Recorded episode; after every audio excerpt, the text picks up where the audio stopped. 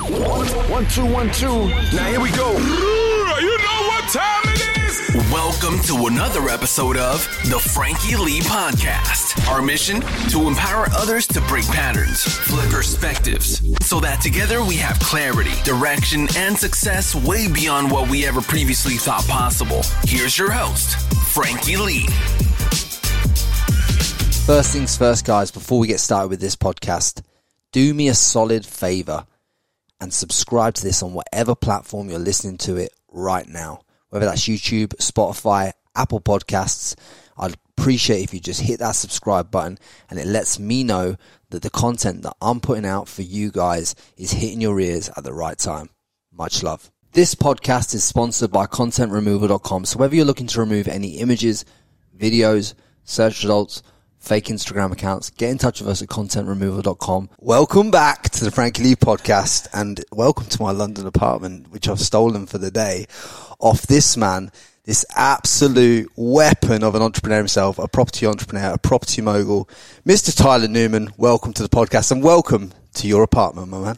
Oh, thank you very much. That was probably one of the most energetic introductions to a podcast that I've ever been on. So, yeah, mate, good to have you here. Mate, it's because I'm hyped. That's why. It's because I'm hyped, mate. I've, I've been so hyped to do this. Honestly. we've, well, we've been connected for a while now, so Uh, I reckon, I reckon about 12, 12 months, probably, Yeah. probably a bit longer, maybe 18. yeah, probably. Um, mate, obviously you've had a, a great kind of journey so far and the journey's not over, but I think we should give people a bit of an insight into how you've got to this point and obviously, um, Newman Rose and all that stuff that you're doing. But Mm-hmm. I think the best place to start is growing up for you. Yep. You grew up with a dad that was involved in estate agencies and stuff like that. Was it, was it something that property, because you were around that environment, was property something that you kind of like always loved or is that something you kind of developed or? Um, yeah, so I I've grown up in like I would say the perfect childhood because you know I come from a family where my dad is well, both mum and dad work within the family business, of course, um, but successful entrepreneurs operating an estate agency business across the Midlands in the UK um, with several offices, big team, and I say perfect because although you know had amazing things, went to a great school, lived in a nice house, had the nice holidays. I mean, living in London, I've, I've been around kids that have literally come from billionaire families that have had everything and they're they're miserable. So I was always on that fine cusp of not having too much, but never been without. But I think one of the most one of the things that I'm most grateful for with my upbringing is kind of the the values and the lessons and the belief systems my parents gave me and a lot of people always make that conclusion so oh, you went into property because because family business but actually looking back I was wasn't exposed too much to the property side of the business.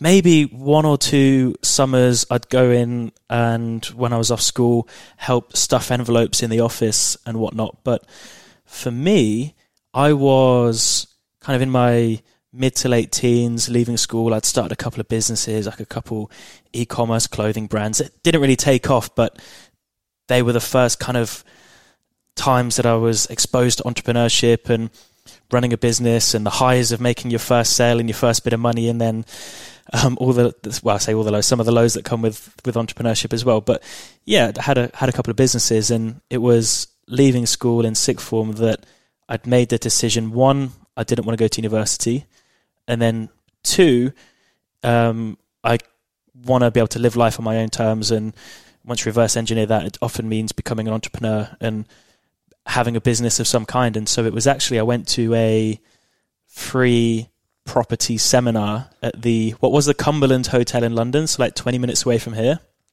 Um, now the Hard Rock Hotel. I Actually went to it for the first time about a month or two ago.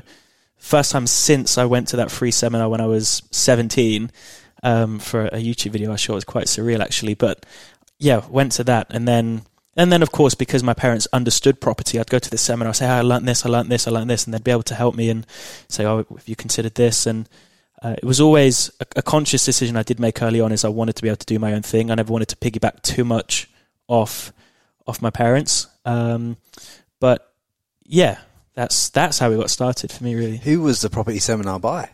Um, you know what? So actually, I don't like to mention his name because if you were to Google his name now, it says bankruptcy, uh, embezzled or lost investor funds, and he's just got a bit of a bad reputation. But I already know the guy. I Do already, uh, yeah, hundred percent. Okay. I, I know the guy. I know the guy straight away. Yeah. I, if if he was one of the big ones that kind of really pumped on property on Facebook and Instagram, then back in back in our time, then Yep. yeah, I know who you're talking about. Yeah. okay, so we'll leave it at that then. Leave it. Yeah, we'll leave it. We'll leave it there. Because I, I don't want to be yeah. associated with with anything like that, and definitely don't agree with how he conducted his business. But credit to him, he was how I got my start and exposed me to the but I, exciting I- I world. suppose with with the with with people like that that that there are there are a lot of charlatans in property. Let's let's be Mm-hmm. For honest. sure, There's yeah. a lot of people that talk about property that probably shouldn't be talking about property, Mm-hmm. um, as we both know. But the, but as, in essence, with with people like that, you know, maybe. You know that's part of your journey. Maybe maybe your journey wouldn't be where it is now if if you hadn't gone there. You know what I'm saying? So it's it's kind of like one of those things where everything for a reason. But yeah, definitely, um, definitely, guys, if you're listening to this, definitely be careful with who you take advice from, especially in property, UK, Australia, America, wherever you are. Make sure you take proper advice. But in like obviously, you you got you then start to set up your set up your first property business. What what was Um, yeah, so I went to went to the f- this first seminar, and then of course you get upsold into a, a three day event. oh you got upsold? I got upsold, but to be fair, the three day event was only like three or four hundred pounds, which for me as an eighteen year old, yeah, maybe I had a couple of thousand pounds in the bank account, or probably less, just whatever proceeds I had from the last clothing brand. Um, then I made a bit of money on with some friends. So I went on this course and I was like, okay, one thing I've realized I need to do is one, I need to start generating an income. I need money coming in Yeah. every month because if you've got no money, how are you going to buy property? And I need to start finding deals. And my goal, what I wanted to do was very simply, I just wanted to buy a house, either below market value or something I could add value to, put a new kitchen in, plaster the walls, refurb it, sell it for profit. For me at the time, that was the most exciting thing in the world. And if I could just do that, I, you know, I'd be the happiest kid. And of course, doing that as well, you need to raise a bit of money from investors. That was one thing I learned early on, and it's a big part of my property business now is working closely with investors and raising money. So, so actually, at the time, I, I decided to, and this will come full circle with it, where I'll, begin to explain kind of one of the most recent business ventures. So I was like, okay, I'm going to start start going looking at property deals, but I also want an income. And at the time, one of my my dad's estate agency offices was just going through a bit of a change. They were putting a new manager in, new team, and there was this kid that was just about to start who was same age as me, um, 18 years old, and the way that model worked with my old man and how he'd kind of employ his agents was, I say employ, they'd be self-employed, similar to the Australia US model. So it's completely commission only. If you don't sell houses, you don't earn money. And so purely results driven. I thought, okay, that's fair enough. I'm not going to get any special treatment. I can go in there and I can start generating some some income selling properties, and I'll be able to start kind of in this office where there was a new manager coming in that could support me. There was a couple other team members that were starting that I could learn side by side, and that was where I kind of first actually started to make a bit of an income. It took me six months to make my first paycheck, which was uh, 300 and I think 315 or 320 pounds in the region of for selling a an 85,000 pound flat um, in in Warwickshire, and just learned as as much as I could, and that was the first kind of exposure I had to sales. It's where I made my first sales call, and if anyone's anyone's ever done sales calls, you'll always remember the first sales call where your your heart is pounding and you're sweating and you're so worried what they're going to say. Did you have a script and everything? Uh, yeah, but then as soon as someone answers the phone, the script just goes out the window and you panic. And um, but you know that's that's sales calls, and it was the first time I went and did door to door because one of the ways we generated new business was we go knock on doors. We go say, "Hey, see your property's up for sale. You know how are you getting on? Can we help you?" And um, had door. In fact, the first few I did, the doors actually got slammed in my face. I was like, "Okay, can't get any worse than this." Um, so yeah, started to generate a monthly income doing that. Re- really nothing special, just an average income. And then in the background, I was going at, with other agents, looking at properties on the market, or again doing some like what we call like direct to seller marketing where I'd, I'd write leaf um, letters or have leaflets and I put them through doors of properties that looked a bit dilapidated. Say, hey, I'm a first time buyer, I'm a young property investor, I'd, I'd be interested in making an offer on your property if you're thinking of selling. And I did that for a whole year and had no results. I'd, I'd make offers on properties and I'd get gazumped. I had one where it came down to getting the mortgage and or the, or the finance on the property, and then the lender wouldn't lend against it. And then finally, when I was um, just turning 19 years old, agreed to buy my first property, which is a two bedroom terraced house for £82,000. And um, I put uh, 10% down as a down payment, as a deposit, which was some money that I'd saved up and earning money, and then refurbed it on essentially or some credit cards, some um, investor funds from family and friends where I say, hey, look, I need to borrow £5,000, sign a loan agreement, I'll pay you 10% on your money in four, five, six months' time once um, the property's sold. And then also just paycheck to paycheck. There was like a four month period where I'd have the money come in at the end of the month. I'd pay whether it was the plasterers, the plumbers, or whatever. And um, yeah, that was the first deal I did.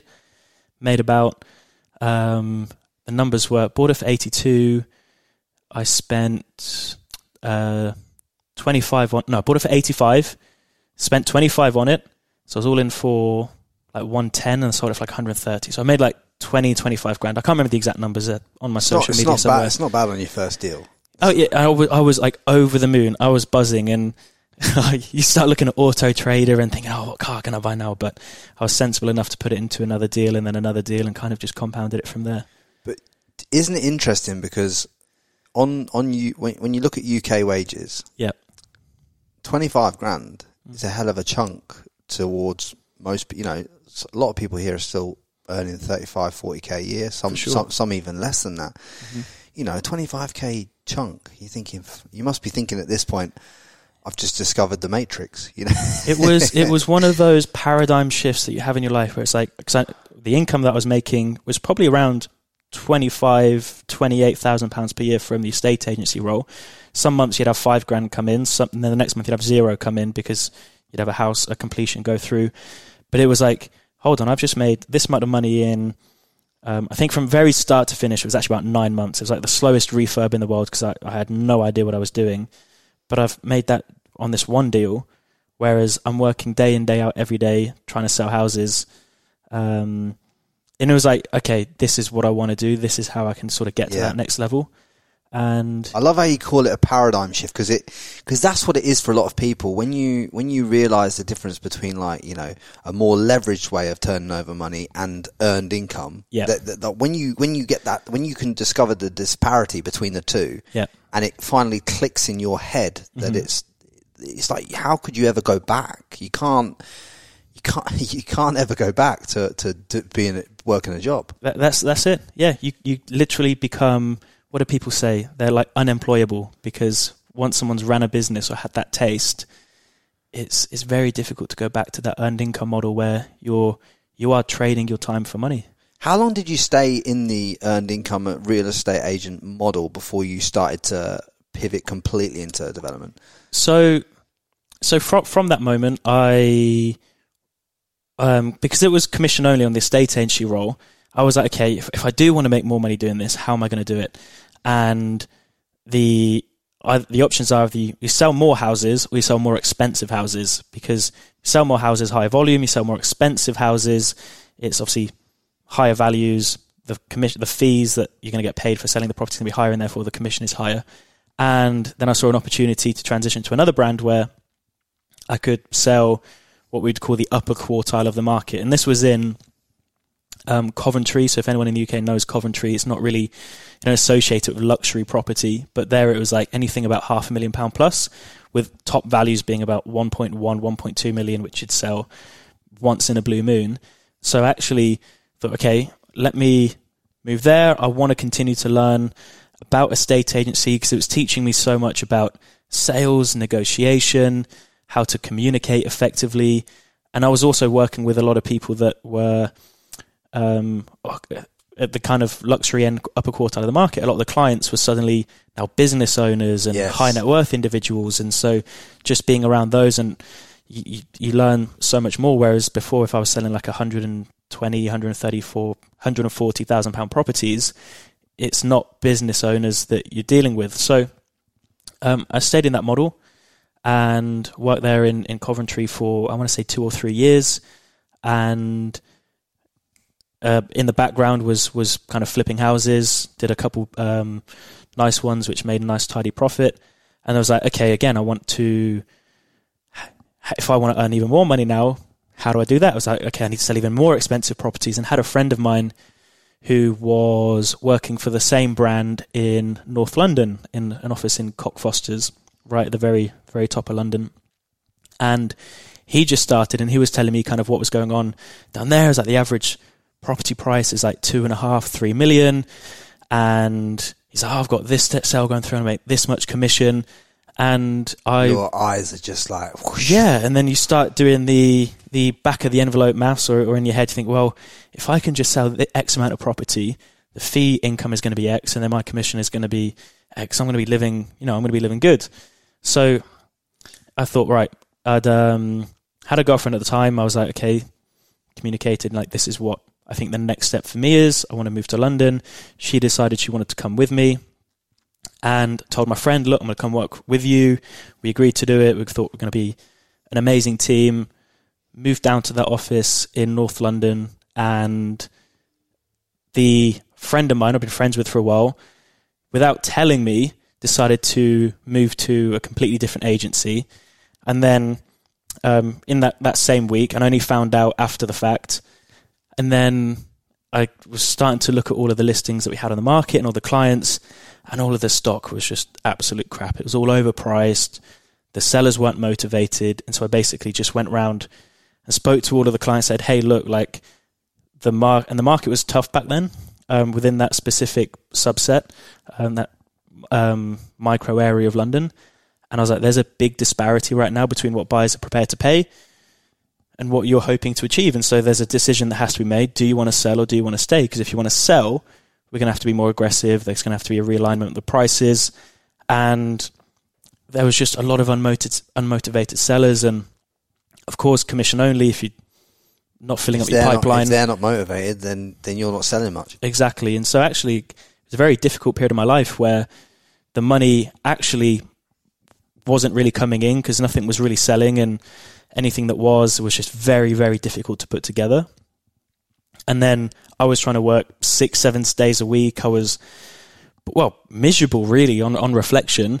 And then relationship broke down with a girlfriend and ended up moving out of the flat that I had and actually moved back to my parents, which is kind of, although I was happy living there when you're younger, but once you've moved out, you've experienced moving to London and um, to then move back with your tail between your legs, ad- admitting failure, it was, it was difficult. But that was a point I was like, right, you know, how, how can I build back from here? Was it a failure though? Or was it a lesson? It was it was an expensive lesson, and it was one of those things that I'm just so glad it happened because, I mean, there's without a shadow of a doubt, I wouldn't be where I am now if, if that hadn't happened. I think one of the things I've learned is one of the biggest um, things that takes a toll on any relationship is money.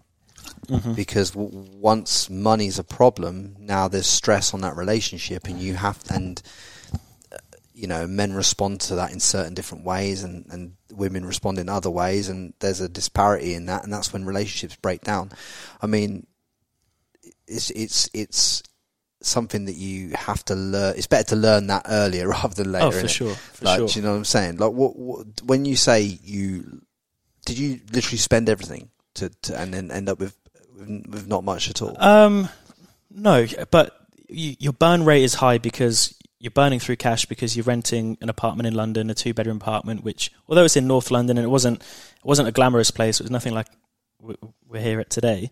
Um, but it was a couple grand a month, and we were, I was splitting that between me and my missus at the time because she had a good income. But then as soon as she disappeared, suddenly I'm paying all of the rent, and then had my car, and then fuel, and then um, before you know it, if, if you're spending a little bit. But I didn't go completely broke. I had um, cash in the bank that I'd saved, and I'd put into other investments. But it was more so The the humbling, isn't it? yeah, it was yeah, it was a humbling moment. I was like, okay, maybe I'm not as invincible as I think I am, and your ego takes a bit of a hit. But I and I'd, I'd taken a step back on the property investing and developing side of things. And so I like, I'm going to move to London. I'm going to focus 100% on, on building up income and pipeline there and making a name for myself. But then I was like, okay, I should go back, start from scratch, and figure out what I want to do, which is when the kind of plans for everything that I do now started and led me to, to here. So, in relation to when you say you start, did you start to kind of sit down and, and, and kind of assess what you actually truly wanted in life at this point? Because obviously you're sat there at your mum's house, Mm-hmm. you know, you're back kind of it, without being without beating around the bush. You're back to Yeah. what seems to in your head be like where you started. It, Right. feels It- worse, yeah. yeah, but- you could- but it feels worse because you've been somewhere better, and now you've had to come somewhere where where you don't feel it's better. Even though you love your mum, you love your dad, all that stuff. Mm. Yeah. But you, but you you don't want to be living them with them after you left. Mm-hmm. Is it, it, what what kind of processes did you put in place to to map out your your journey? Because I know when we were talking before the podcast. And me and you have a similar mindset on this. We were talking about like kind of vision boards and, and that Mm-hmm. kind of stuff that you've used in your life. What, is this kind of things that you started to put into place at that point? Yeah, I mean, it was a lot. It was a while ago now. It was a, probably four years back. So I'm trying to remember exactly where my head was at. But first kind of month or two, I just took a complete break, a complete breather. Just think, like you say, okay, what exactly is it? Do I want? And for me, it was the actual property investment development side of things was always what I wanted to do. But Yeah. the thought of buying another terrace property, putting in the same Howden's kitchen, plastering, whatever, that excitement had lost because I'd done it however many yeah, times. Yeah, yeah, yeah. If you, once you've done that 15 times, you don't want to do that anymore. Yeah, so I was like, what I want to do is the bigger deals, and maybe it's just, it's definitely just my personality type, but like any entrepreneur, you constantly want next level, next level, next level. And I thought, what is the next level for me? Well, it's going to be sort of ground up developments, acquiring land, building from the ground up. In my mind, that was how you make the, the big money because you you refurb a house, let's say making on average twenty to thirty thousand pounds profit per house. Like I say, if you want to make more money, you either do more or you do bigger. I was like, I don't want to do more. I'd rather do bigger. And then my current business partner, Rosie, Rosie Cassidy now, who whenever I'm doing these podcasts, I feel like she should be with me because she's like equally when it comes to the business, she's just an absolute superstar. But she, we, we'd known each other from school. And while I was going through whatever I'd been through over the last few years, I'd always been kind of observing her from a distance. And she's got um, an incredible family business in the property development space. And she's just an absolute wizard and when it comes to property development and land development and kind of reached out to her and, and, conversations started happening and just stars aligned where she wanted to take a step away from her family business because she wanted to do something on her own. Her old man wasn't going to give up the reins anytime soon. And just like me, wanted to prove a point that we can do it on our own. And so we started our development company now, um, Newman Rose. We actually, it took a long time to get off the ground while we were working on other bits. And then also that's where the education company started that we also have together because at the time she was consulting for other developers and other like land and new home agencies or estate agents that focus on selling land and of course new homes. But she was consulting like one on one um, on a weekend, so it's taking up a Saturday and Sunday, and yeah, she was like charging money for it, but she was also getting like great reviews from it. But she's like, it's taking up so much of my time. How can I scale this? I was like, Rosie, just like for me, it was obvious. Just productize it. All of this knowledge that you have, all of these frameworks and ideas and strategies and, and knowledge that you're giving people, just let's just productize it into some form of online program. We can just record it, and then we can sell it for the same price or a little bit more than what you're charging for consultation. But it's just more scalable, and actually, it's more valuable for them because they can instead of only having an afternoon or a day with you, they've suddenly got 20, 30 hours worth of content and they can have live group calls with you and anyone else kind of on the program. And so she was very much the head coach. I helped to build it and I was completely in, in the in the background. And, to be fair, I still am. My knowledge now is more around finance and raising finance and capital structures and the compliance side of things. So I help our students with that. But that was where our education company gets started. And to put it simply, we just help anyone that's like an existing property investor that wants to transition and get to the next level by transitioning to ground up developments and doing the bigger deals. Maybe they're in a similar situation to me where they've been doing small refurbs or HMOs or whatever. And then the other kind of avatar of people we help is like contractors that are builders and they've building been building out other people's developments, but they've never been able to make the full transition to being the developer themselves.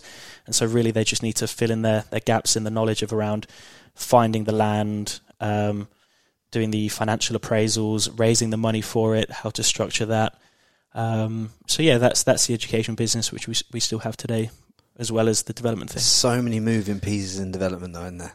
Uh, more than you could ever ever imagine. Yeah. I saw a deal you recently um, acquired, mm-hmm. and it was it was one in Cambridgeshire, and I know that it was. Uh, correct me if I'm wrong. I'm probably wrong, but it was something like the the way that the plans were drawn. Mm-hmm. There were, or you you purchased a piece of land. It was must round a couple of mil. The way the plans were drawn, you you saw from your knowledge mm-hmm. that you could fit more houses and more more developments on that land. So the upside to you buying that piece of land was the fact that you could add another million million onto it or something like that, wasn't it? Yeah. So break that, break that down for me because that was really interesting. So one of our one of our developments we've got at the moment that is actually more tangible that we can show. So we've got two deals which were taken through planning permission at the minute, which unfortunately both of them were under NDA on. I can say a little bit about them, but then the main one that we're about to start construction on in the next um, week or two is in Cambridge. It's to build 17 houses. 12 of those are kind of two and a half thousand square foot, three and four bedroom detached homes, and then five are kind of affordable small bungalows at the front. We agreed to buy that coming up to well, over 18 months ago. And it's a two and a half acre site in a beautiful village in Cambridgeshire. We bought it for £900,000 and it had outline planning permission. So, for context, in the UK, you can have you can only build if you've got full planning permission. Outline planning permission is essentially the local council, the local authority approving the concept of development you've just got to submit another application to kind of finalize some final the, the details on what the, the details, yeah. whether that's landscape, whether that's design, etc., etc. So we bought it with outline. and thought, okay, we just need to submit a reserve matters application. It's called, and then we'll get the full planning. But um, I don't want to give ourselves more credit than we deserve, and but I kind of knew from dealing with property and being in hundreds of kind of luxury homes, and, and Rosie with her knowledge of like designing floor plans and um, and our architects, well, our, our architects have been amazing. We said like these are the outline plans.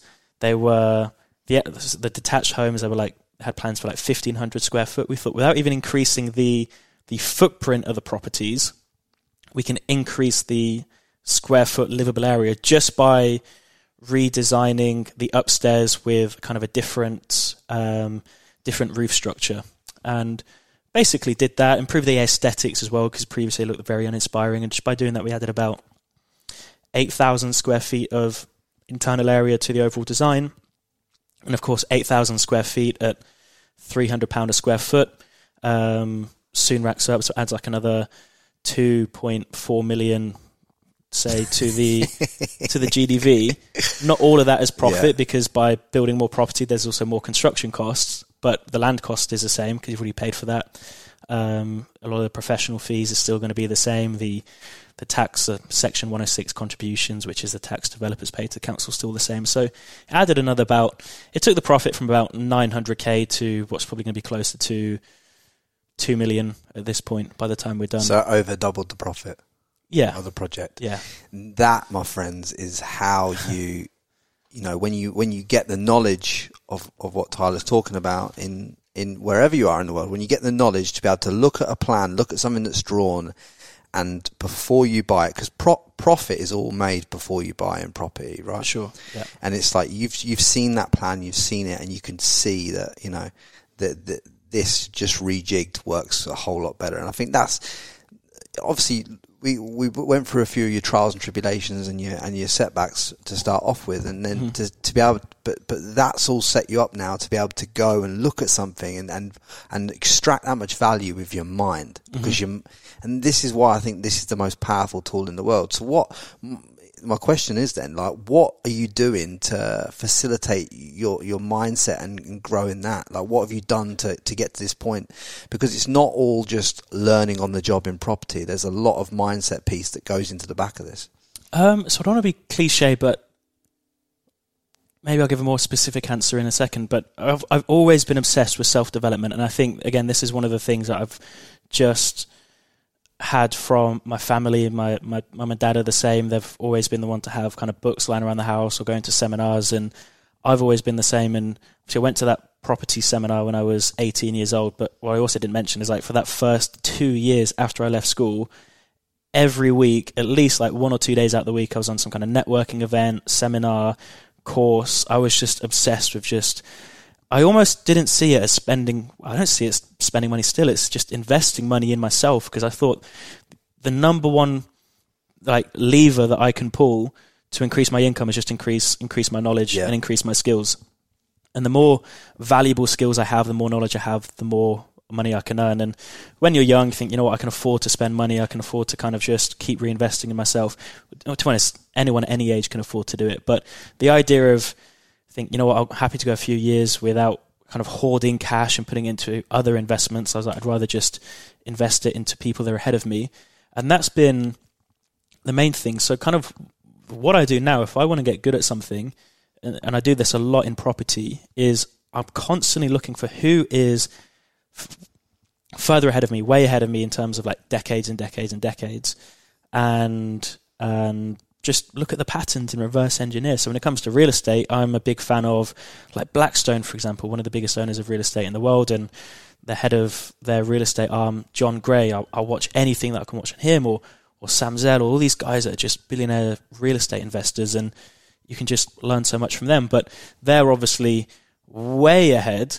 You can learn just as much from people that may be a year or two ahead of you, and um, that's that's that's the main thing. Always trying to see what I can learn from other people because whether they're charlatans or not, you can you can learn something from from everyone. I think, uh, yeah, because like even though the some of the some of the early days charlatans that that were selling and, and shilling these property courses, w- they may not have been good at the property side of things, and but what they were good at is they had great direct sales. They had great models for getting people off social media and sure. into a free seminar. From the free seminar, they upsell them. Mm-hmm. There's a that that in its that model has been working for years, but to do that successfully and to make millions of pounds out of that model, you, you know, you got to be you got to have a good, strong, strong system to to to re- re- repeat that, haven't you? It becomes a, a full time business for them, and by doing that, it takes their time and energy away from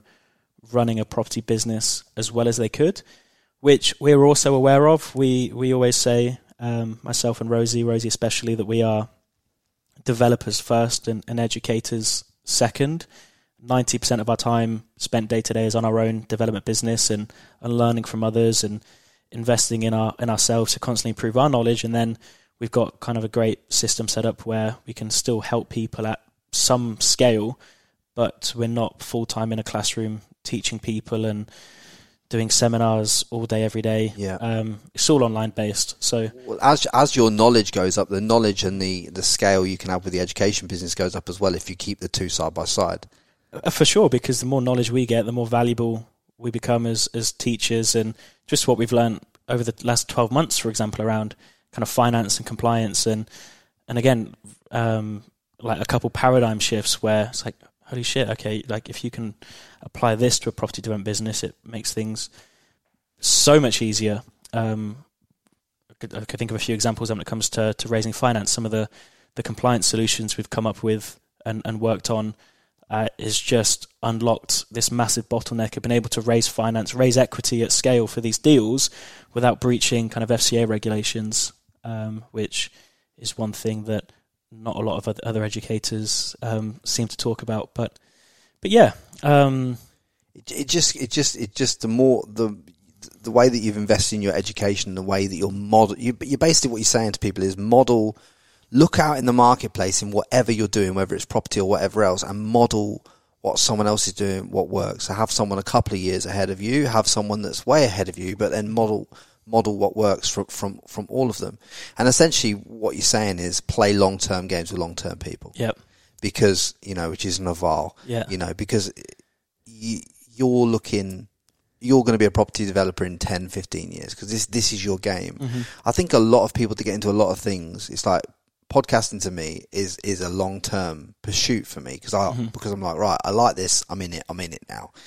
And what happens is a lot of people pick property development and they want to be in it for a couple of years and make a lot of money and they want to go into podcasting and be number one inside inside one year. And it just from, from what you've learned, mm-hmm. f- what why is it important to you to be a long term vision person? Well, it's the biggest competitive advantage you can have. The longer the time horizon you're willing to play, you, you know, the the bigger the competitive advantage because the majority of people are very short sighted and they just want to, like you say, want want the results quick. And this was a conversation me and my boys were having out in we're in Marbella recently, and Which I didn't get invited to. um, but it was, I mean, you know, you know, a couple of the guys, a few of the guys that were there, it was just four or five. A couple of Uh, them have refused the podcast. Lads, what are you doing? Oh, we'll get them on. We'll get them on. But yeah, like five business owners are all killing it. Some of them ex their businesses for like eight figures. I mean, I think the combined revenue of, of us as a group in the villa was like 100 million plus per year. Just a conversation to have amazing. We kept coming back to like, what are the most common patterns we see amongst the most successful people that we've even spent time with physically? And it is, it just kept coming back down to they've just done one thing for a very long, Long time. time and they've just focused on the one thing and they've just yeah they've just pursued it for a long time and it sucked for the first year the second year the third year the fourth year but, but before you know it a decade in they're almost a master at their craft and and whatnot. So uh, property investment for me is the vehicle that I want to play for the next however many decades. Pro- property investment development so um, yeah and I think it's also about picking a vehicle that can facilitate what you want to achieve as well. yeah So it, it's not just about playing long term. It's about what, how much money do I want? How much wealth do I want? How much of everything do I want? Right. Now I need to pick a, a pick a, pick a vehicle that's appropriate to achieving that, because that's what I never did. hmm I had a wealth goal in my mind, hmm but the vehicle was wrong. Yeah Now, a lot of people that listen to this podcast will have a. Some people, some of you won't have a goal. You need goals. Mm-hmm. You need goals. You need frameworks for what you will and won't accept in your life. I've told Sure. I've told them that seventeen times in this podcast before. But if this is the first podcast, you need frameworks for for values and what you will and won't accept. We'll talk. I reckon we'll talk into that. But you know, it's really important that you make sure you pick the vehicle that can actually get you to the goal because that is something that I think myself included have, have fell short on. Very true.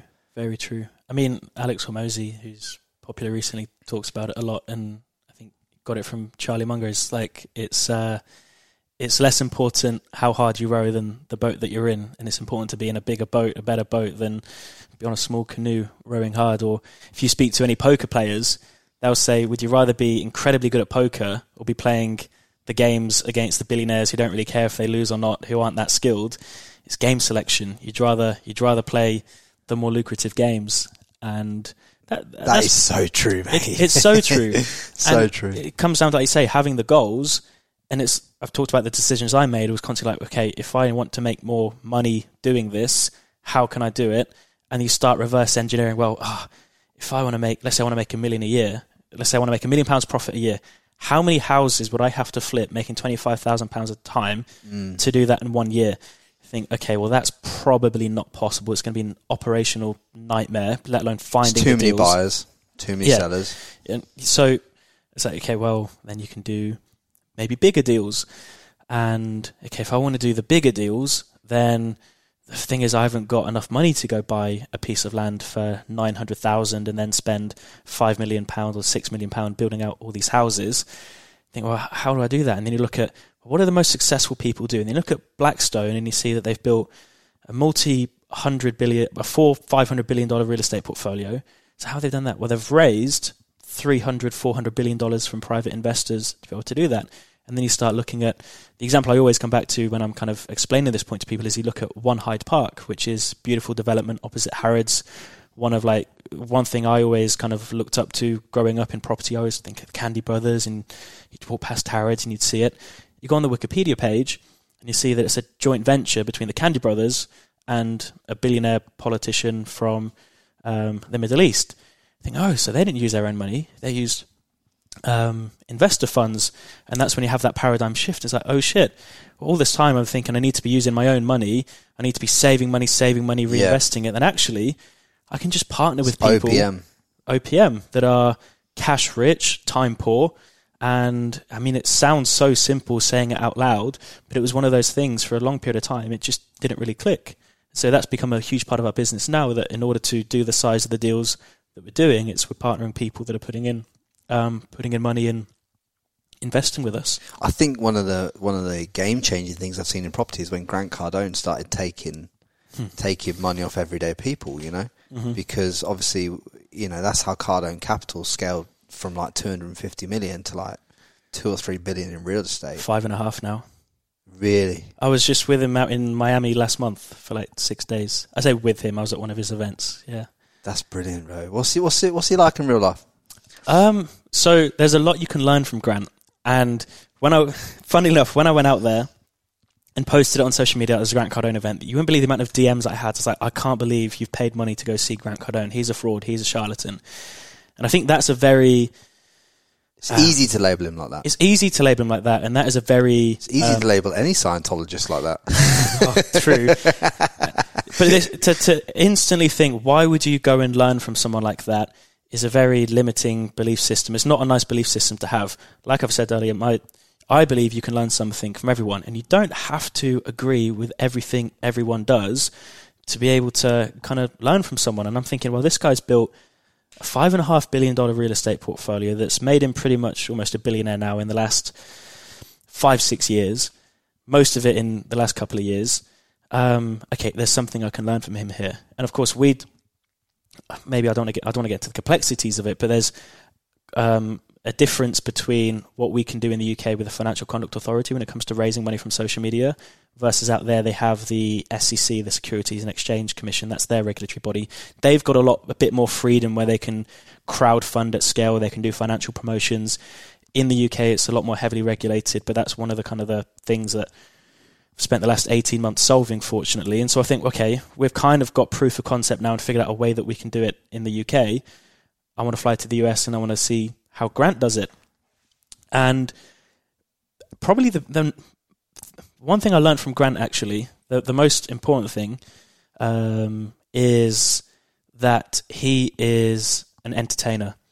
And so they have they recently set up Cardone Ventures. I don't know if you've heard of Cardone yeah, Ventures yeah, yeah, with Brandon Dawson and his wife Natalie. Brandon Dawson's a wizard, mate. He is an absolute beast. And I didn't really know too much about them. I'd watched a couple of their YouTube videos, but if you look at their YouTube channels, they've got probably only a few thousand subscribers, nothing. They're heavily leveraging the 10x brand that Grant has built. So, for context, Brandon Dawson, his story is he built a business up to 100 million, sold it, made a lot of money. Um, I think it was 150 million, maybe, and then consulted another business and took them from a billion to four billion. And then wanted to essentially create his own consulting or private equity firm or whatever, and just wanted to partner with somebody who whose audience he could leverage. So he partnered with Grant three years ago. They've built a successful business. So Brandon comes on stage, I think, on day one of this event and talks about kind of Cardone Ventures. And I am blown away by the level of this guy's knowledge when it comes to scaling a business from 1 million to 10 million to 50 million to 100 million. Then I started meeting people that have been through kind of Brandon's trainings and have taken their business from $3 million a year revenue to 60 million a year. And like so many kind of success stories that you just at that point can't deny that, okay, this guy knows. This guy knows what he's talking about. His shit. And the thing is, he talks at such a high level and then Grant comes on and Grant, the information he's actually teaching from the stage is very, very basic stuff. And actually, he's, I'm not going to discredit him. I'm not gonna say he's not a great teacher, But he is just an entertainer. When he's up on the stage in the front of the of the room at this event of like a thousand people in the room, he's just there. He just wants to make people laugh, and he just wants to make it entertaining. But that is also why he's been able to cultivate such a huge audience because entertainment is just mass market. Everybody Yeah. wants to be entertained, which is why Brandon, on the other hand, has always struggled to build the audience because, as smart as he is, Yep. it's not got the entertainment factor that Grant has. Well, it's all it's it's it's all it is is like can you capture attention, mm-hmm. and if you can, how much attention can you capture? Mm-hmm. And then when you've captured it, how do I turn that attention into money? Which Grant is a master of. Which mm-hmm. is the key. Once w- w- that's where most people fall down. Mm-hmm. They capture attention. They struggle turning attention into money. yeah. that that is that is the domino where most people don't knock it over, and it's it's the biggest it's the biggest domino of them all. But when you do master it, the way that you cannot help you cannot help by looking at someone like Grant Cardone and think to yourself, mm-hmm. mate, Uncle G, Uncle G, literally. like like like that's and that's why and that's another thing. The way he frames himself, mm-hmm. he frames himself as Uncle G Yep. because then everyone's got an uncle, Yep. right? And everyone's got a favourite uncle. So the reason he frames himself as Uncle G psych- psychologically is because Uncle G is better than like father, or, or, or if you if you think of father and mother as figures, you don't want to listen to father and mothers, but you'll always listen to your uncle. Very true. I've not thought about that. No one thinks about that. That's why he framed it as that. It's all it's all perception. He frames it like that so that you um you, you wanna you everyone wants to work with their Uncle G. and he plays the family card so well as well, especially eh, online, but especially at the event. He'd bring his two little daughters up on stage, his wife up on stage, and you can't help but like the money aside, you're just inspired by how much of a family man he is and how amazing Yeah. his kids are and his and his relationship is. And just on that last point about what you talked about, kind of like opportunity vehicles or the vehicle to get to that level of wealth or, or game selection in the context of poker. Not only Grant has been amazing at building an audience, he's also picked the perfect vehicle to monetize that audience, which is real estate, which is almost not infinitely scalable, but you're not going to run out of real estate to buy. And Well, yeah, it's, it's, it, he he he sells off all his spin-off products as well, which is which is you know, so he's built a whole suite of systems into doing Mm-hmm. this. But I think the key thing, um, what I've learned from that is that, and what I want you all to pick up on is the fact of like Tyler's willing and open, even though he is successful at a very high level of the game, Mm-hmm. he's willing to go and sit with and go and say, okay, what is it I don't know? yeah, And that's the key question is, okay, what, first question, what is it I don't know? Mm-hmm. Second question is, who fucking does know it? Yeah, Do you know what I mean? yeah. Like, okay. And then, okay, what am I missing? Okay, cool. I'll go there and you'll see, okay, I'm missing this, this and this and this. Now, that domino that, that, rather we can we can all throw hate and all throw shade Mm-hmm. on different people in our industries. There's, I could I could look, I look at podcasters and some of them I'm like fuck, but you're shit. But you are, but you're massive. But you're shit. Mm-hmm. They're not fucking shit, are they? That's my ego. Yeah. right. What is it I don't know then? Yeah. because there's something I fucking don't know because you're there and I'm here. So Mm-hmm. there's something I don't know. That's that's what we have to. We all have to remove that. That has to fuck off, Mm-hmm. and we have to kind of get real. And the real thing is, someone out there that, like Grant, that might only the only thing that pisses pisses you off is the fact that you're not there where Exactly. he is. That's what a lot of people do. So they hate on you. But you can learn so much from, from, from, from investing in yourself like that. And that's what it is. And I think when you, when you start to que- uh, the big, one of the biggest things I learned in life is question every fucking thing. Yep.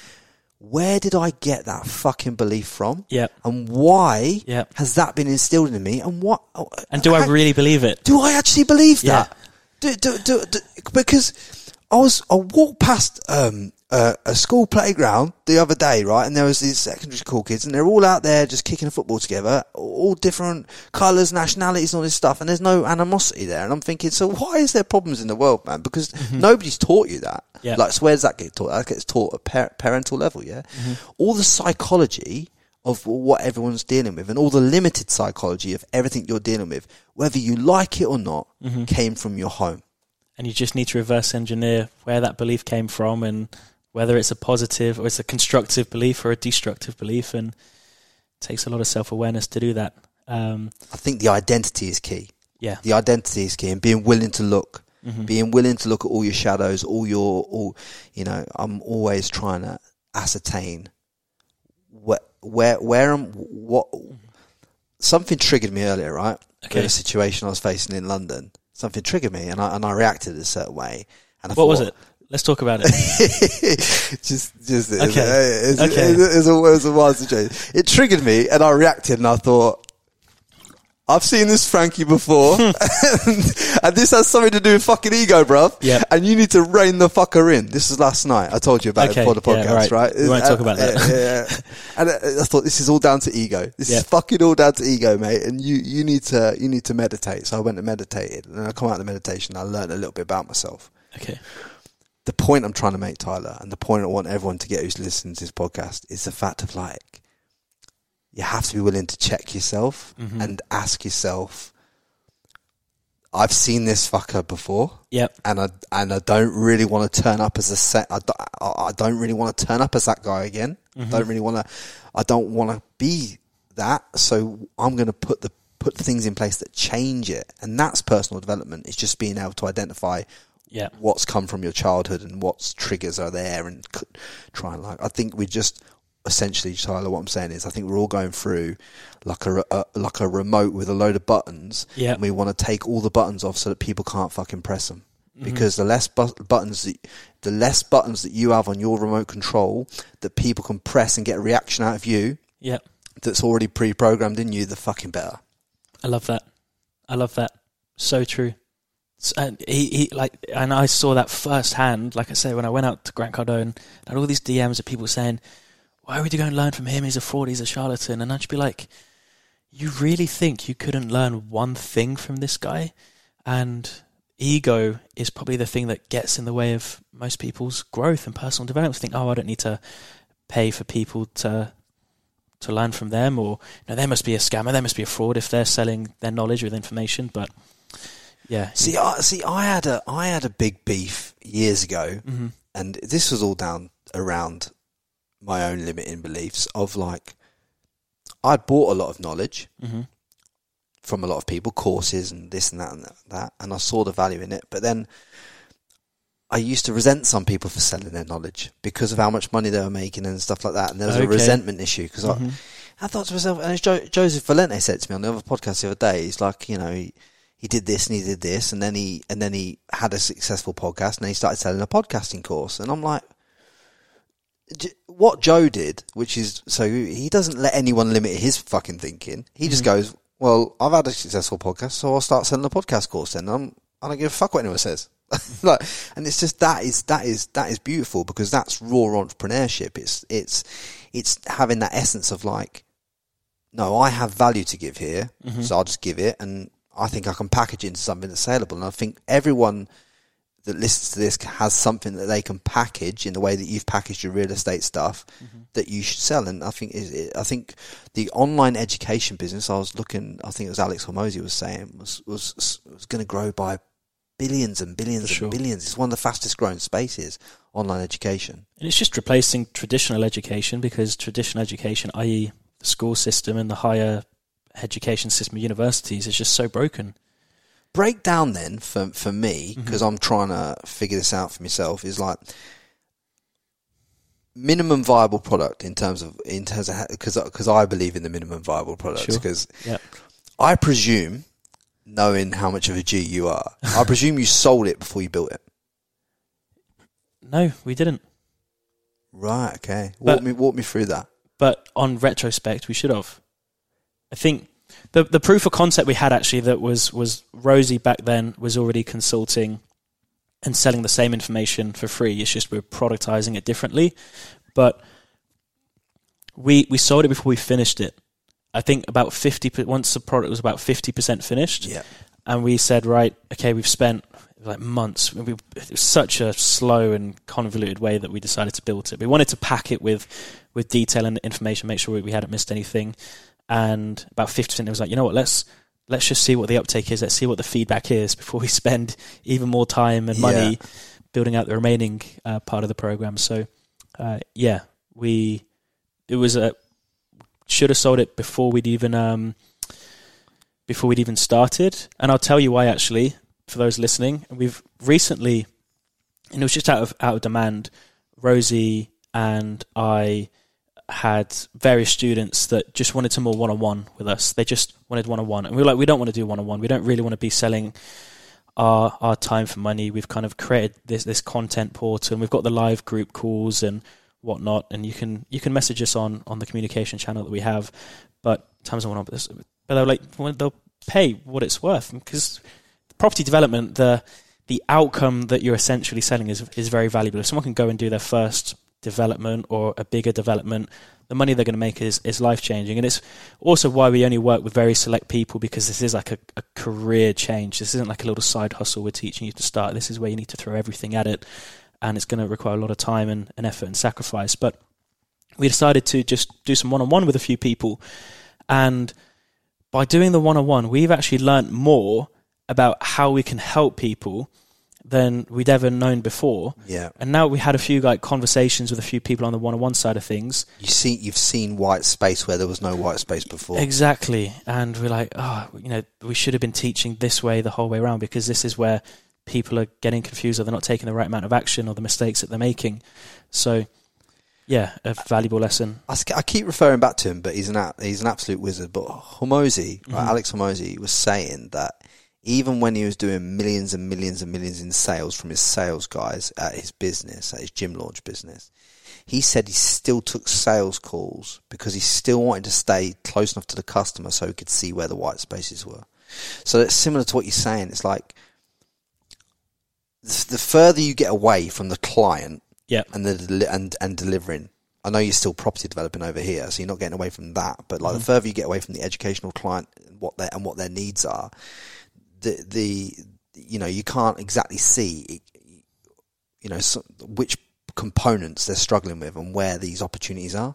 And if you just take on like one or 2 a month, Yeah. it just gives you that opportunity to keep the finger on the pulse to be able to say, okay, ah, I see this now. So that so that this part of permitted development or whatever, whatever, or this part of rear development needs we need we need a unit on that because there's an opportunity there or there's another course spin off there. It just gives you you got you've always got to stay close to the with your nose to the window, so to speak, of what of what you're actually doing, so you can actually give some insights and pivots in there. Very true. I think um, that that's that's something I think both of us here have, have missed out on it in, in things, sure. but I think we can re- refer back to that. But mate, in regards to moving forward for you and everything you're scaling now, obviously we're sat in this we're sat in the most beautiful location in London. I mean, looking now, we've got we've got we've got Big Ben out the front here.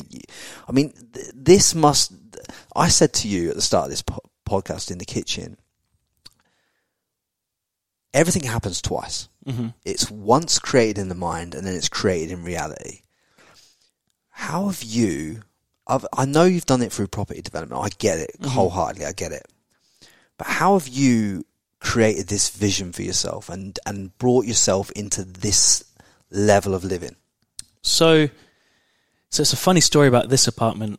Actually, I back at the moment when I'd I'd moved to London, North London. Things didn't go too well. Moved back home. There was I've still got the document somewhere on my on my old laptop. It was like, okay, what what do I want? And I remember just opening up, a Google Doc and just writing like, what does a perfect version of my life look like? And it was like, what not only the business, but what clothes do I wear? What restaurants do I go to? Who do I hang around with? Where do I live? Then also the minor details. So part of the document was, and I and I wrote this like when I was like, I don't know what I'm doing next. Um, a friend of mine that I'd followed on social media for quite a while lived in the building just next door to here. Actually, it's all part of the same development, built by the same developer, but it's a different architecture, different building. But same views across the river here with all the landmarks in the background. And I was like, okay, well, I'd- love to live there. For me, living in London with a beautiful view, I'm a sucker for views. I want to live there, and that was part of it. So I was like, oh, I want to live in this building that's that's called this. I want to have a fully. I want to be uh, able to wake up each morning, go down to my spa where there's a there's a sauna and a steam room and whatnot downstairs, and then I want to sit at work at my desk overlooking the river with a brand new, fully spec'd MacBook and a 34 inch curved LG widescreen. I want to have a Lamborghini Huracan in the garage downstairs, and I want to be able to surround myself with like-minded individuals and go to these restaurants. And then, I think.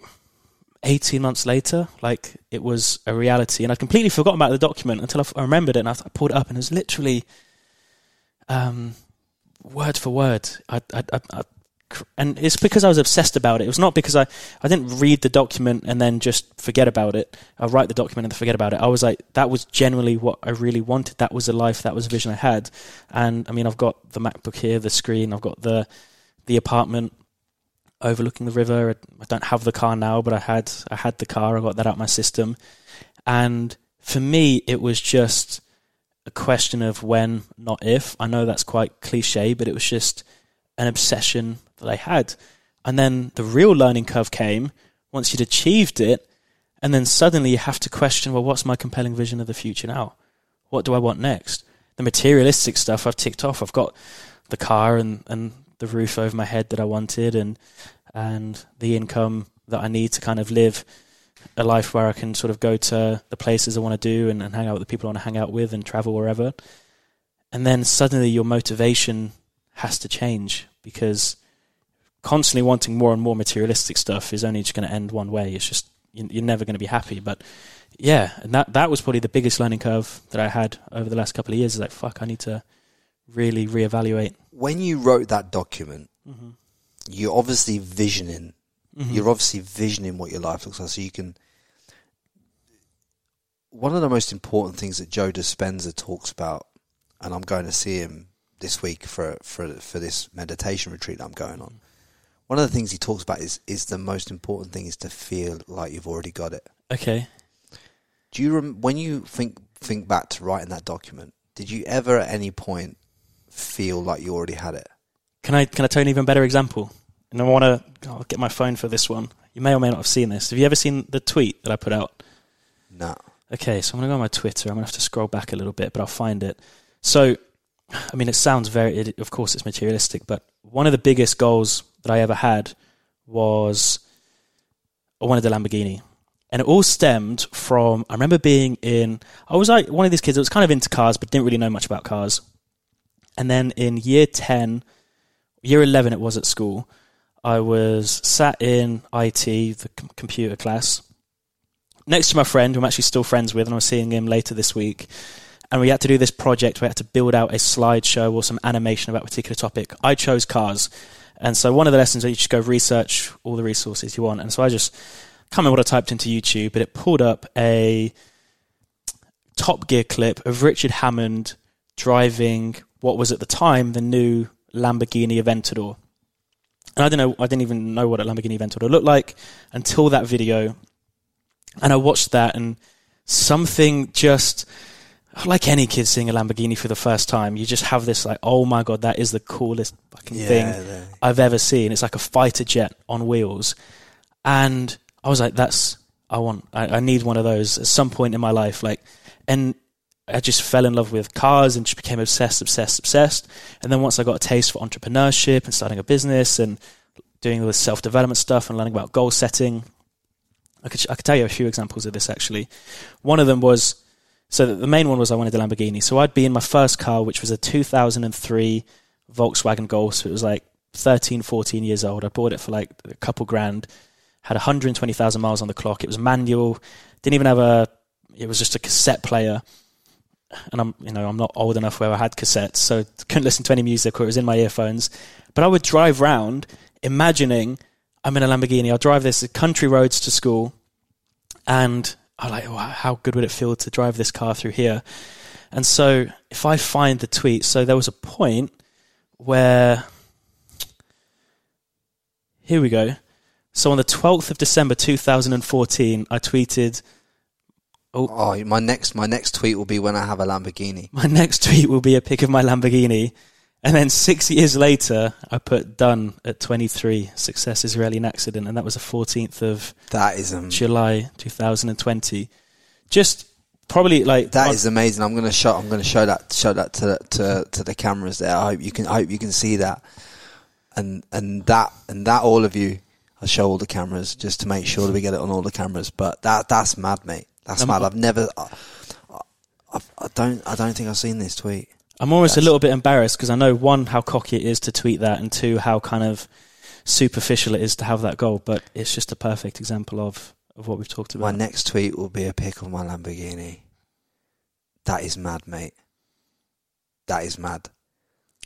and it was just obsession. It was just like that's That's relentless. I might write that tweet tonight. Do Yeah. you know what I'm saying?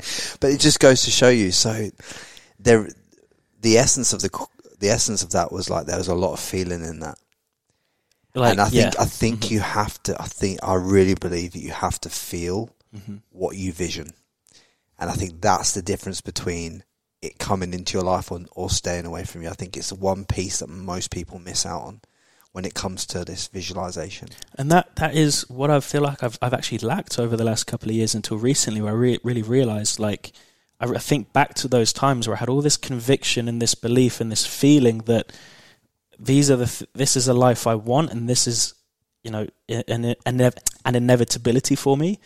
Once I kind of achieved a couple of the materialistic things and, and ticked off kind of that side of things, I really had to then I feel like I'd lost. I haven't got that feeling now for what whatever's next, and it's only something I've worked on kind of over the last six months. It's like, okay, what is my compelling f- vision for the future now? What is it that I really, really want, and have that same feeling deeply rooted in me? So As as a young multimillionaire though, how does it how do you keep yourself from your perspective constantly evolving? like we've talked about, just constantly learning and just being able to have have the self awareness to sit with your own thoughts and have the uncomfortable conversations with yourself and think more about, you know, what are my belief systems that are serving me? What are my belief systems that aren't serving me? Give me an example of some of the belief systems that you've dug out of your system like in the last 12 months that haven't been serving you. Um, I think. I Think of some examples. One of them is so the the biggest thing, the, the biggest trap you can fall into is is complacency, and it was like if I'm earning X amount of money, I'm doing really really well, and this is more about raising your standards.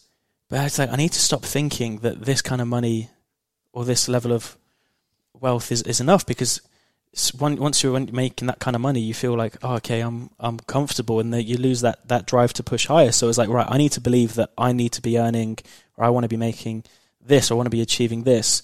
So maybe that's not a, a perfect example of, of a belief system.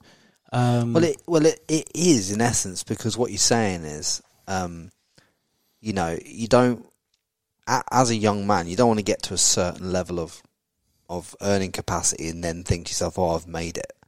So that's yeah, that was the Be- belief be- system. be- yeah. because because because it's like if this is what you can achieve at this age, okay, what what um, now now you now you should think to yourself, oh, now I'm fucking excited there because now I've got like I've got a thirty year run left in me. Very true. I got a 30 year run left in me. Like it would fizz me up walking out here every day, looking at this apartment, thinking, "Fuck me! If this is what I can achieve by this age, imagine what the fuck I can achieve then by this, by this, by this, by this." And because I'm playing long term games here, I'm in the same game. I just got to scale the game I'm in. Mm-hmm. So it, it, that's that's the way I would use this, and I, I suppose that's the way I've used my apartment in the Gold Coast. Mm-hmm. Similar to you, yes, I rent it, but you have to be in a position to be able to afford the fucking rent on the thing. For sure. Do you know what I'm Yeah. saying, right? So when I'm sat there and I'm looking out at the view and the view's fucking abundant, I'm like,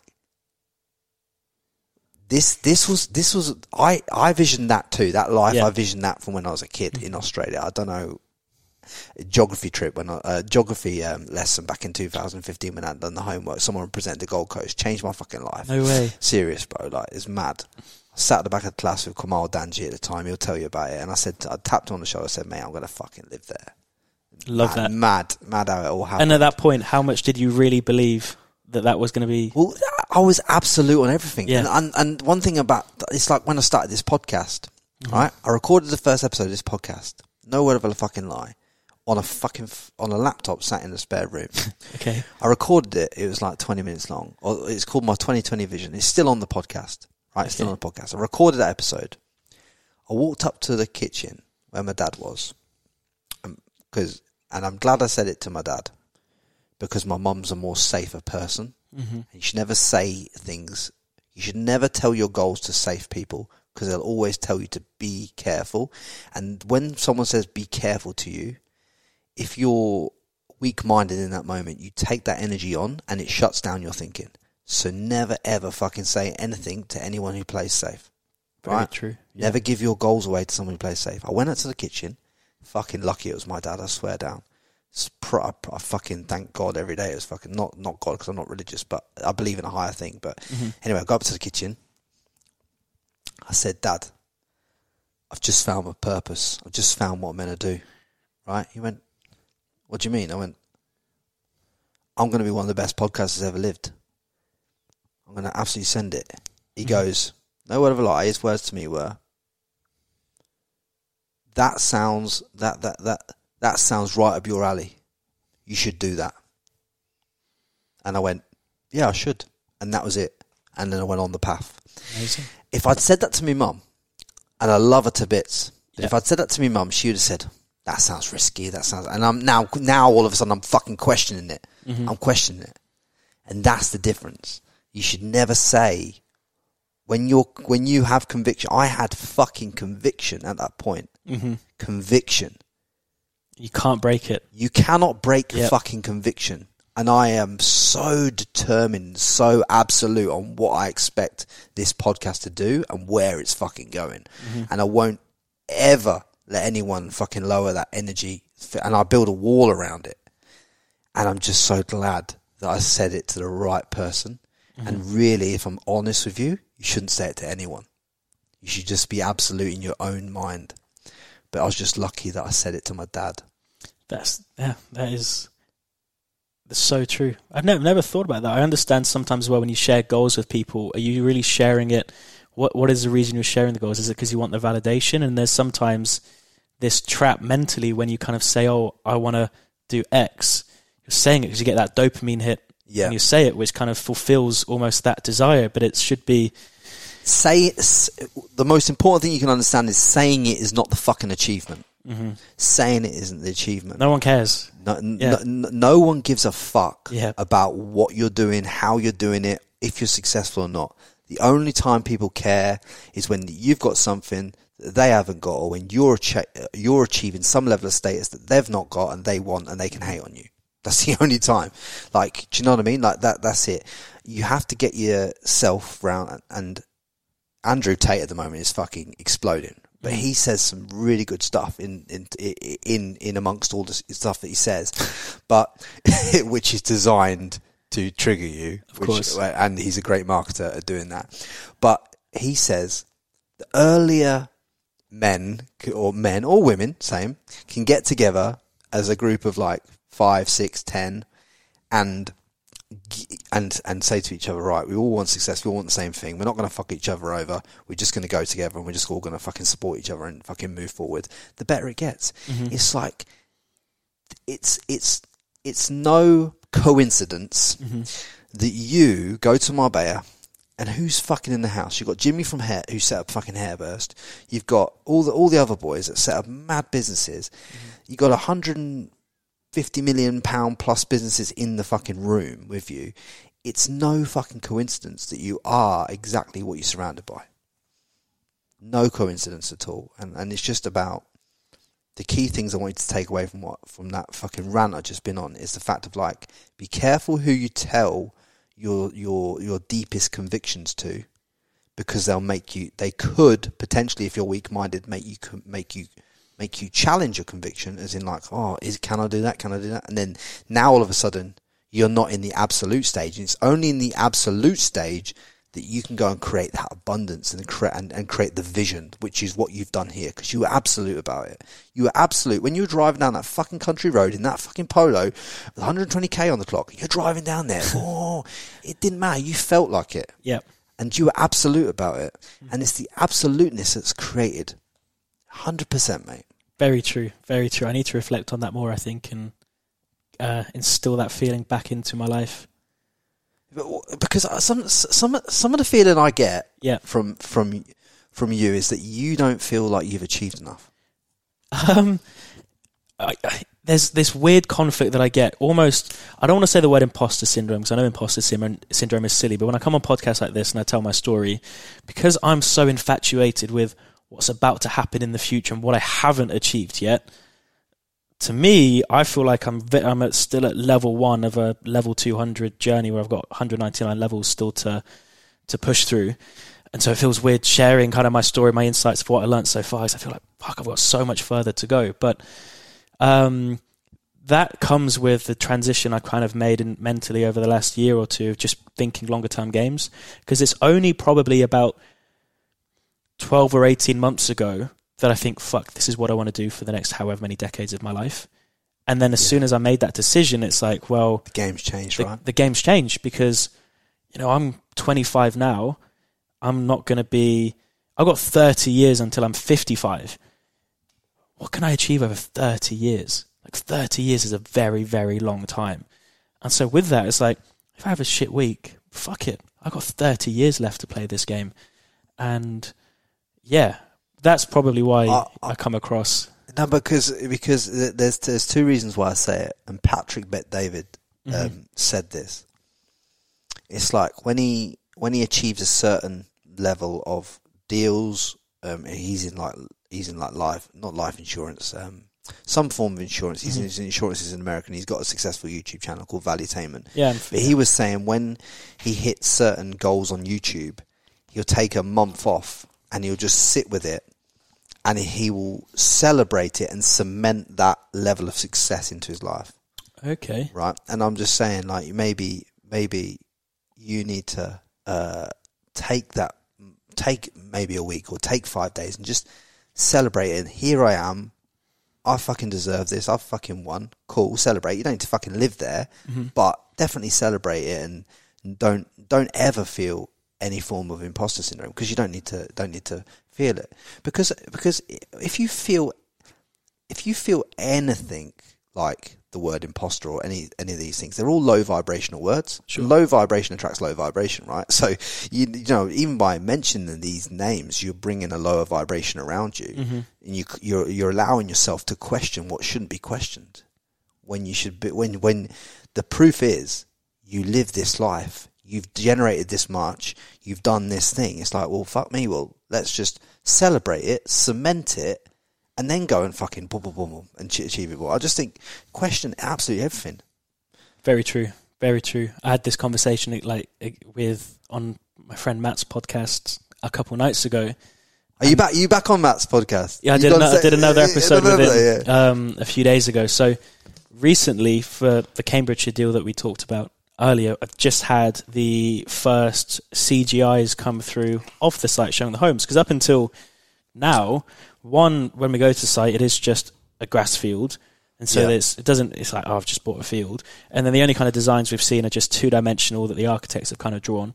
But then seeing these, they're, and they're on my Instagram, these beautiful, like photorealistic CGIs of what this site is going to look like, it was like a pinch me moment. I was like, if I used to show this to my 18 year old self, who was just failing to even find his first property deal, I'd be like, no way, that that I couldn't. And like, this is the shit that I dream of. But yeah, when you're so aggressively trying to get to the next level, I am guilty, and I think a lot of people are of just failing to recognize. Wow. And the quote I keep coming back to is you have to remember that time where you dreamed about everything you have now. Well, it's like the building the building blocks of achieving the next level are grounded in gratitude. Say that again. The The building blocks of achieving the next level in your life are going to be grounded by gratitude. I like that. And I've just literally thought of that, and that's no one else's quote. I swear down. Yeah. I swear down. I Love just that. thought. I just literally thought of it. So if anyone else nicks that, you're a motherfucker. Like, but do you know what I'm saying? Like Yeah. that that that is literally what I just thought right then and there. I'm going to tweet that quickly We- we- before. I can't even remember what I just said to be honest. But like, I just, I just think, yeah, when you ground, when you ground in the in the gratitude of what you've got and what Mm-hmm. you've achieved, you can go and ascend and achieve what you need to go and do. For sure. But it's all about you will have to come back to to self, and it's like if you're going to be if you're going to be one of these people that's constant, constantly self developing, like I, like we both are, and we both like to question everything. It's like why wouldn't you question why you feel some form of imposter syndrome over here for this, this, and this, and this? Yeah. Because it's just as soon as you, because I, I, gar- I guarantee you this, Tyler, right? I guarantee you what you think the reason is of why you feel that way isn't the reason. Because when you do, have you you've heard of the five whys, right?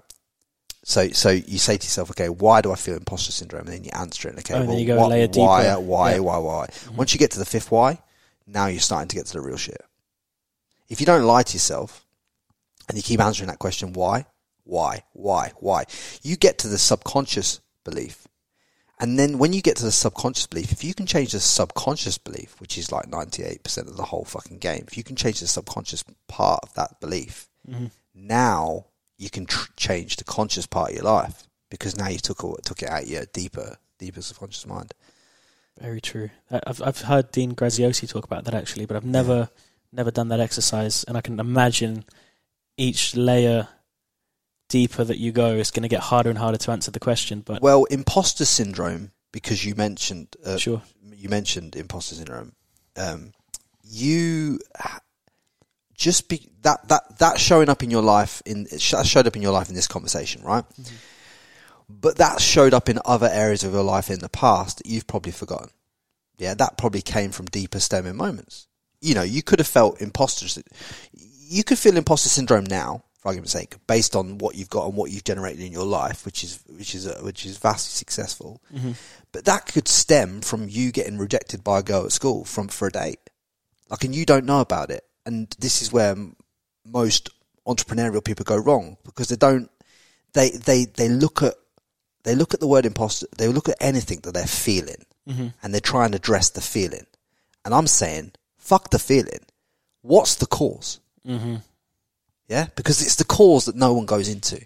yeah, And I like to question not only the feeling, but where's, okay, where does that actually fucking come from? Where's it deep rooted into? Because when you can get to the deep rooted problem, you mm-hmm. can solve it. And it's like what I call the biggest domino.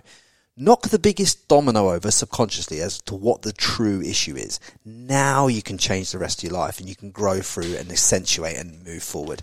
And you be, and mate, I'll tell you what, when you do it, you'll fucking call me and you'll be like, do you know what, Frankie boy? You're not such a ball bastard after all. I feel like I'm at a therapy session.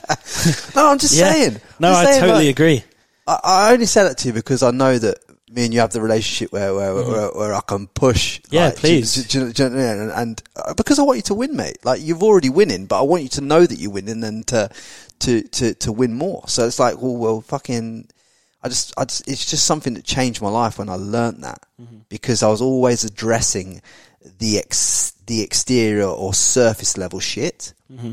when I didn't address the things. And I tell you where it manifested in my life.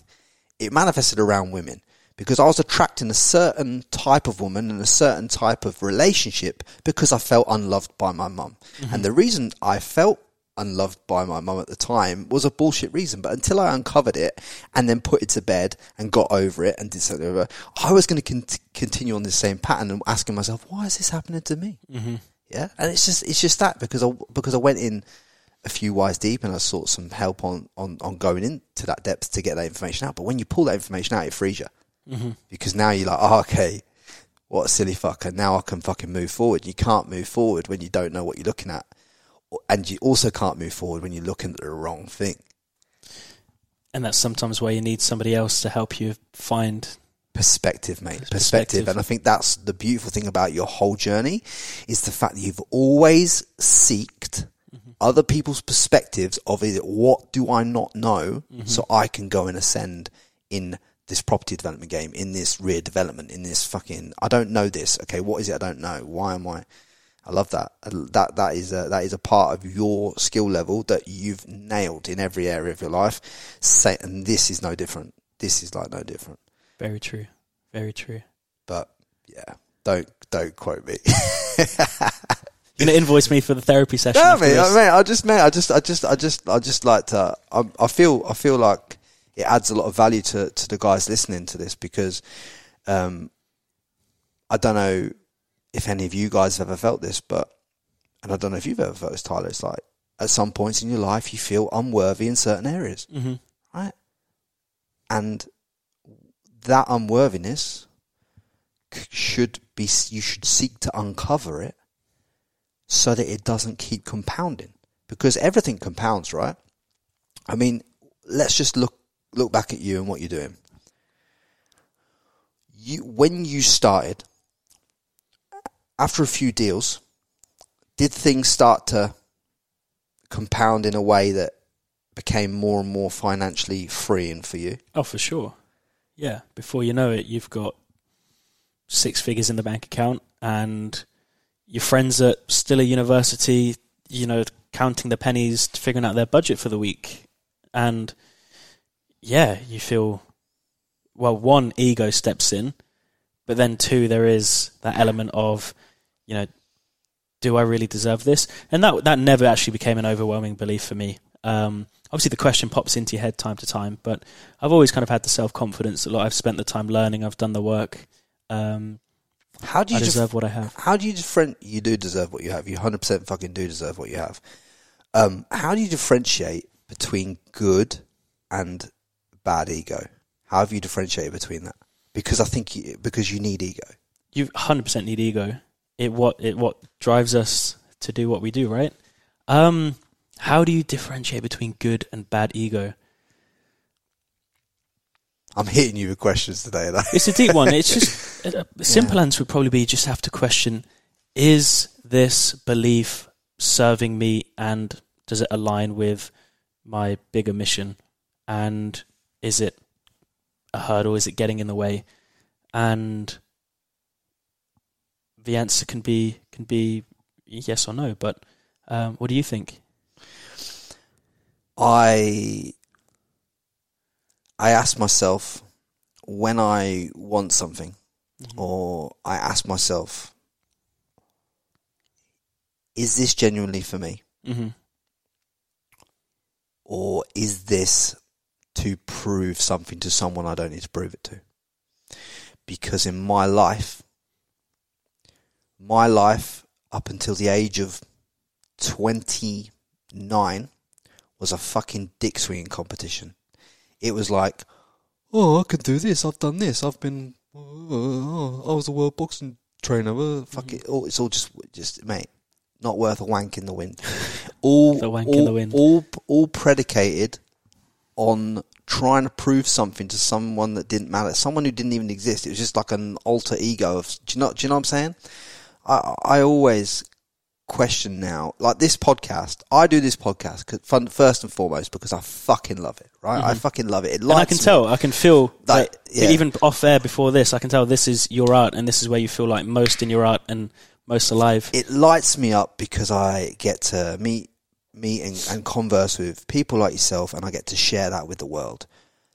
I have I have a few rules with podcasting. One one rule is this: one, I have to enjoy it, so I have to talk to people that I want to fucking talk to. I mm-hmm. don't let anyone tell me who I'm talking to. I talk to who I want to fucking talk to, and I book who I want to book.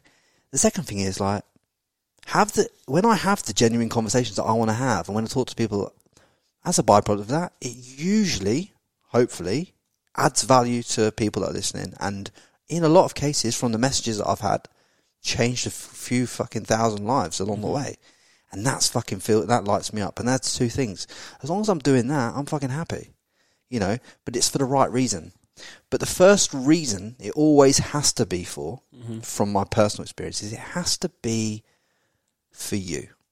Because if it's not for you, first and foremost, in a selfish way, not in a not even in a selfish way. I'll uh, take that back. Not even in a selfish way, but it has to be for you first. Because when it, it when it if if if it serves you and allows you then to serve others, as in it serves you, say, so your business serves you in terms of cash flow, but it serves others in terms of value in the marketplace, right? Mm-hmm. When it does those two things, then it they it, it can coexist and it can move forward. It can't with that without those without those two things, because if it's just if I was just doing this for others, right, without serving myself first, I would burn out, wouldn't I?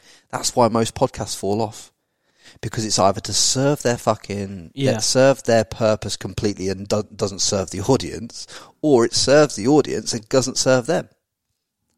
And that's what I've that's that's that's from my my my side of the coin. That's that's kind of what it is to me. So what what what was the moment then? You say up until like you were twenty nine or whatever that everything was purely well ego driven.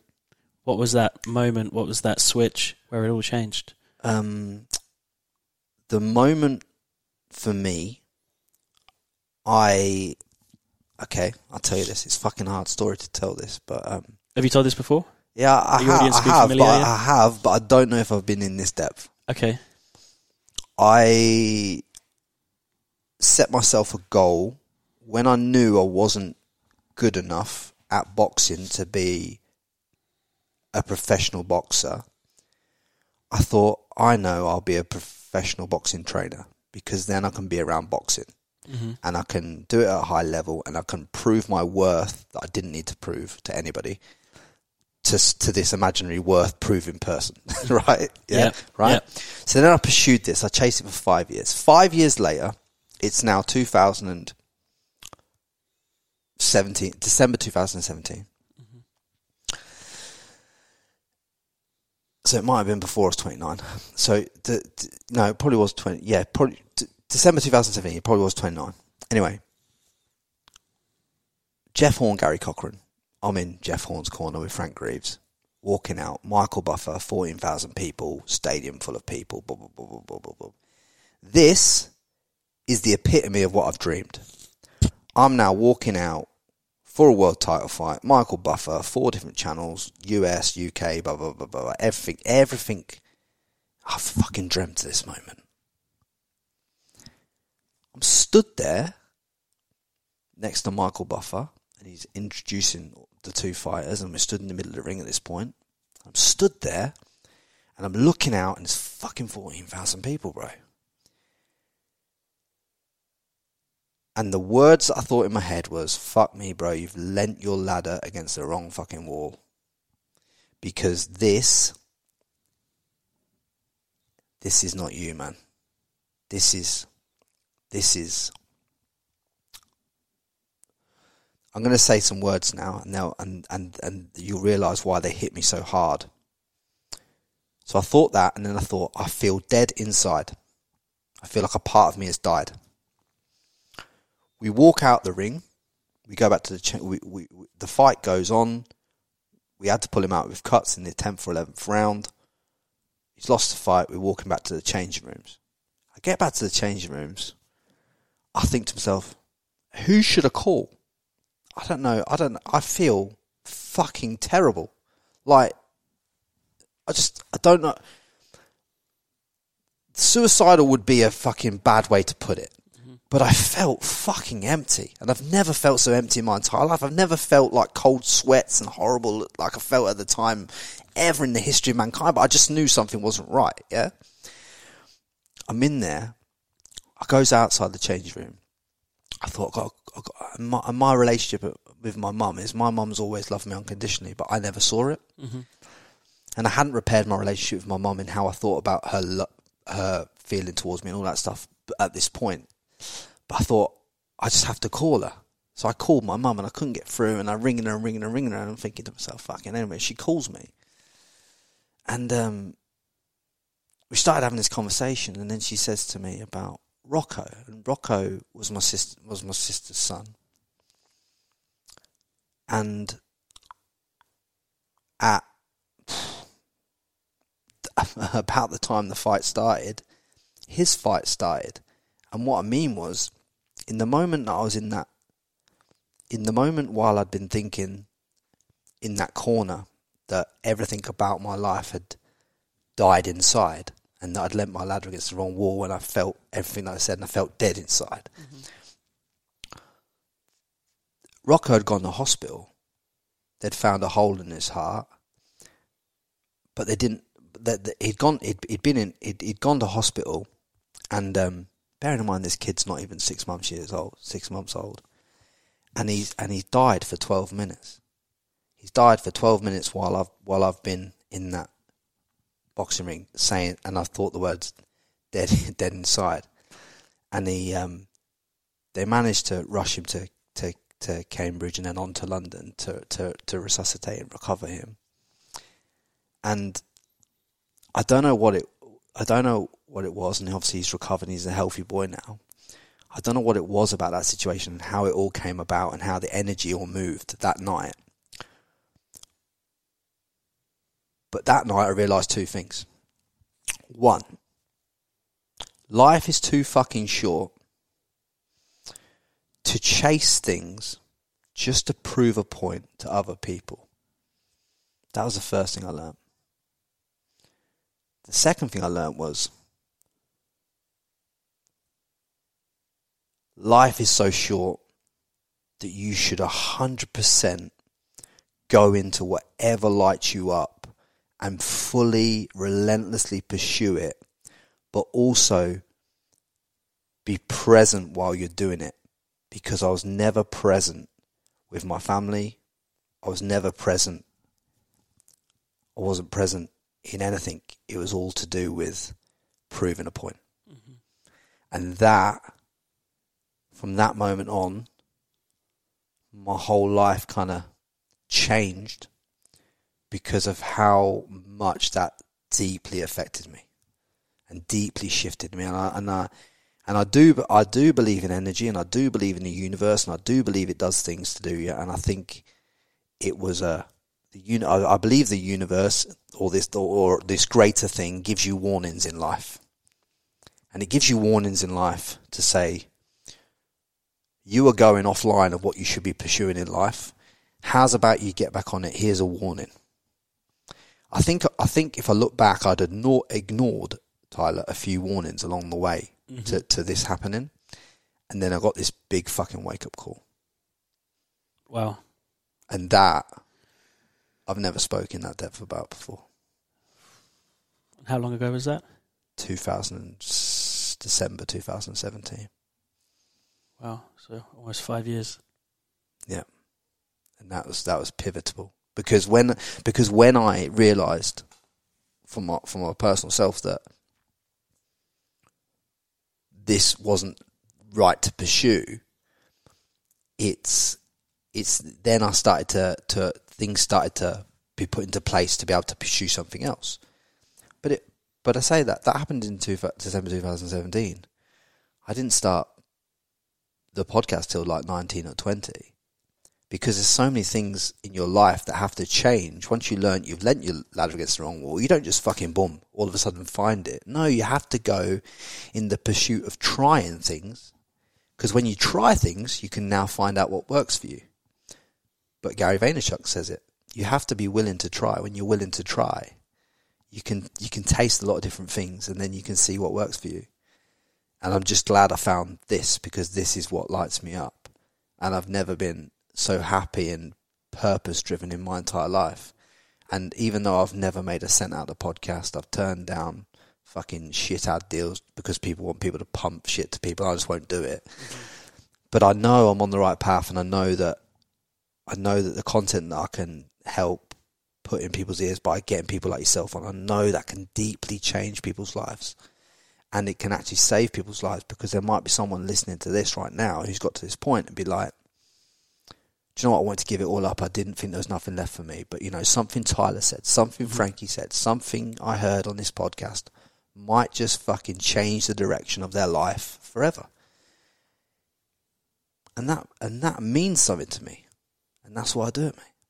So if you could, who you are now, go back and have a conversation with yourself five years ago, having just been through that kind of that moment, whether it was a breakthrough moment or whatever, what what would you say? Be kinder to yourself. Be kinder to yourself and watch your fucking language. Yeah. And when I say that and I swear in it, I don't mean actually watch your language in terms of like swearing, even though I do think, and I'm trying to get better at that myself. Watch your language in terms of your I am statements, hmm you know, Yeah. because they can compound either way. Language patterns that you language use. patterns that you use that disempower your growth. Mhm. You know, you can tell yourself a story of what you're not, or you can tell yourself a story of what you're going to become. And I would ultimately always try and create my future than try and dwell on my past. So powerful. Love that. Yeah, I love that. But yeah, anyway, I, I've never, I've never been in that depth on that. But that's why It's a beautiful story. that's why I've, I'm so fucking. That's why it's not even about like downloads or viewers or all this shit. It's like, no, no, no. I know I'm on the right path. It'll all come. It'll all come. It'll all come. Don't have to worry about all this other, all this bollocks. It's like, no, no. Go and have the conversation with Tyler because you want to have the conversation with Tyler. And by the way, record it because there might be some value in there for other people. And that's it. Because I was going to have the conversation with you anyway, right? We were, we were almost having it before we started recording. Yeah. Yeah. It's just that it's just mad, mate. But like, if there was some golden pieces of wisdom that Tyler Newman could drop on the world, and you know, you can't you can't take your real estate with you, you can't take your money with you, you can't you can't even leave your course, nothing. But you you could just leave a, a, a little bit of a little bit of what you've learned, the essence you've learned in your 25 years at a high level of the game. What would it be? One that we've spoken about has just been live a life of constant and never ending learning and, and improvement and getting yourself into rooms with people that are far ahead of you. Second thing would probably be think bigger. I believe one of the biggest bottlenecks on people's growth is not um, it's their inability to think bigger. And that can stem from just being not aware or exposed to kind of what is at the next level. And I mean, a pivotal moment for me, we spoke about Iman before this, who, Absolute G. you've had on, you interviewed or had a podcast chat with Iman yesterday. Gadzhi. Iman Gadzhi. There was, this was when I sort of moved back home in that transitional phase of my life where I connected with Iman. He was, I want to say, probably like 18, 19 at the time. He was kind of pulling in seven figures a year with his business, like just, and he's a he's a bright guy, and like when I say bright, his mind is incredible. But you know, he invited me to kind of a house gathering, kind of few drinks. We went we went out to the club afterwards, and I met for the first time loads of people. Two of them are my best friends now, and they just started telling me about kind of the numbers that they were doing in their business. Not like as a dick swinging contest, but because actually because everyone there was playing at such high level, it doesn't become a dick swinging contest. It's just more like It's a safe space. it's it's a safe space. And so, you know, one of them was telling me, yeah, you know, we'll, we're on track to do like 350 grand this month. I was like, what do you mean this month? And then another one was like, yeah, we're like doing it 200k. So like one guy's like, I just sold my business for like a few million quid. He was like 23 years old. And that for me, in my mind, before that moment was like, that wasn't even a possibility. And all of these goals that I'd set myself prior to that moment, I was like, I was thinking too small. Although yeah, I wanted to like you know the nice car, the nice apartment. That was that that those goals were set with like this apartment and the lifestyle and whatnot was set after that moment. And for me, a lot of the bigger goals, like when I was much younger, my late teens, wanting to get like the supercar, for example, and whatever. Like for me, that was like oh maybe when I'm like in my late twenties or whatever, whatever. But um, yeah, just being exposed to people that are far ahead of you and just opening up your mind to the fact that there is a much bigger game out there. And I've only exposed to a certain level. Yeah, I've, I've hung around a few billionaires and I've kind of just had a glimpse of kind of how they live. But I'm well aware there's there's levels to life that I'm not ev- even aware of yet. And so the, the second piece of wisdom is definitely think bigger and force yourself to think bigger and getting get in rooms and around people that, that will force you to think bigger. And with that, believe that you can do it. If one man can do it, so can you. Or if one woman can do it, so can you. And I and I believe that with anything. And when I looked at kind of like that moment I talked to where I kind of met my friends that night and Iman and saw these guys that were kind of like similar age to me but playing at a much higher level, I didn't think I didn't have that negative self talk or that language pattern was like, oh, I could never do that. It was like, well, if they can do it, I can do it, surely. Like, what do they have? We've all got Yeah. access to the same resources, we've all got access to the same internet. And so, yeah, think bigger and believe that you can do it. And then, thirdly,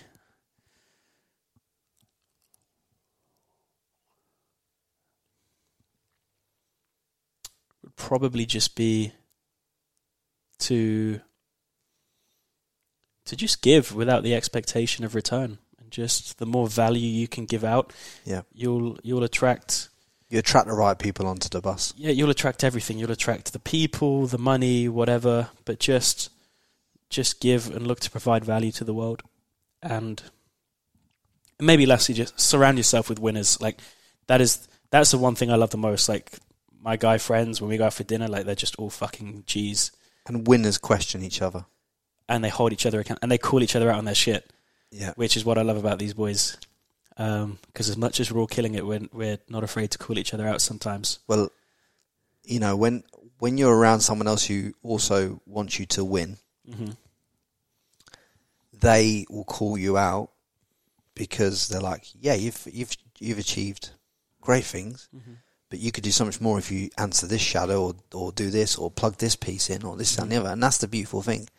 And it's not a it's not um it's not a it's such a positive environment to be around, you know, and such it, it, it there's no there's no backstabbing and all this kind of stuff. It's like For as you raise your energy, your your whole your whole life changes. It's all about raising you because because what people a lot of people don't understand about money is money is energy, hmm and then when you raise your vibration, you can attract more money into into your life. It's not it's like you you use invariably a lot of other people's money, Yeah. right? Mm-hmm. To, to, to leverage to you still pay them for it, but you still you, Oh yeah, you- there's you- fair exchange for sure. You never, you never ever question or think to yourself that you can't get money now because you, you know how much other people's money is available. there's an abundance of money out there. Yeah, and what I want you guys to to leave with this parting statement is the fact of like you know, money is created by man. It's printed on pieces of paper, and they're printing more of it than ever. And it's just a question of like Grant Cardone says, it's like who's got my money, you know. So the key points in this podcast is like who's got your money. Am I in the right boat to row down this river mm-hmm. on? And if I want to go out to sea, why am I why am I in a narrow boat that's built for the river? Like, do you know what I'm saying? So it's like just just position yourself correctly, and I'm sure a lot of you will smash it in life in whatever you want to do. But that, my friends, is Tyler Newman, and he is an absolute winner, as winners can be, man. And I'm blessed to have been in your apartment. Thank you so much. Well, that man. was probably the most fun podcast I've ever done. So, Mate, you can't say me. that. Matt lives next door. yeah, um, well, yeah, it's definitely. I, yeah, I love your energy, man. No, mate, I appreciate it. Man. yeah. I appreciate and I appreciate your time. And guys, do me a solid favor, yeah. If you've got any form of value out of this podcast, how podcasts grow, and I'm sure a lot of you know this, but it's like you know, even if you listen to 60 episodes, it helps if you share every episode if it resonates with you. It helps if you put it in other people's ears. It helps if you tell your friends, not just once. Uh, episode three, I'm talking about episode 37, episode 100, episode 99. I need as much help as possible putting this and my passion for this game in as many people's ears as possible to help, you know, put Tyler's wisdom in as many people's ears as possible. And I'd appreciate all of your help moving forward in sharing as much of this content as possible. And that's all I ask from you. That is literally all I ask from you. The fact that you, you stay to the end, as I always think there'll be value in it for you, and that you share it with as many people as possible. That's all I can ask. And I hope you've had uh, a blessed listening experience and got a lot out of this, a lot of wisdom, and uh, much love to you all. Don't forget to subscribe to the Frankie Lee podcast.